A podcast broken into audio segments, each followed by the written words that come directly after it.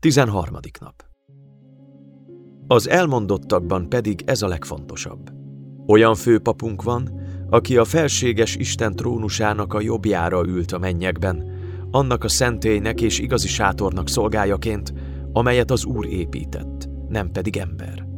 Ezek a papok a mennyei dolgok képmásának és árnyékának szolgálnak, ahogyan Isten parancsolta Mózesnek, amikor el akarta készíteni a sátort.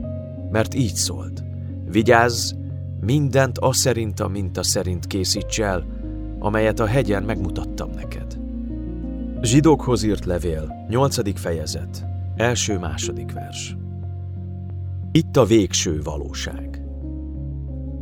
Az előző fejezetben már olvastunk erről, de ez még nem minden. A karácsony az árnyékoknak a valósággal való helyettesítéséről szól. A zsidók 8-1-2 egyfajta összefoglalás.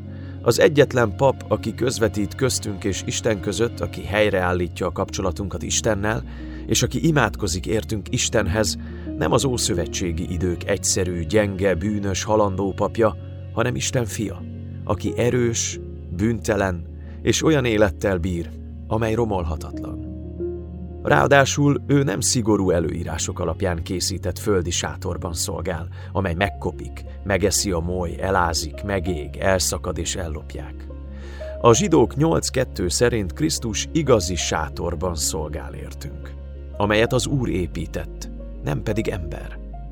Ez már nem az árnyék, hanem a mennyei valóság. Az a valóság, amely árnyékot vetett a sínai hegyre, hogy Mózes lemásolhassa. A zsidók 8.1 szerint az árnyéknál nagyobb valóság rendkívülisége abban is megnyilvánul, hogy a mi főpapunk a felséges Isten jobbján ült. Ez soha egyetlen ószövetségi pap sem mondhatta el magáról. Jézus közvetlenül az Atya Istennel áll kapcsolatban. Kitüntetett helye van Isten mellett. Isten végtelenül szereti és tiszteli őt. Szüntelenül Istennel van. Nem a valóság árnyéka ez, mint a kárpitok, tálak, asztalok, gyertyák, palástok, bojtok, juhok, kecskék és galambok, hanem a végső, alapvető valóság. Isten és fia, akik szeretetben és szentségben viszik véghez örök üdvösségünket. A végső valóságot az egymással kapcsolatban álló isteni személyek jelentik, akik határoznak arról, hogyan nyilvánuljon meg fenségük, szentségük, szeretetük, igazságosságuk, jóságuk és igazságuk a megváltottakban.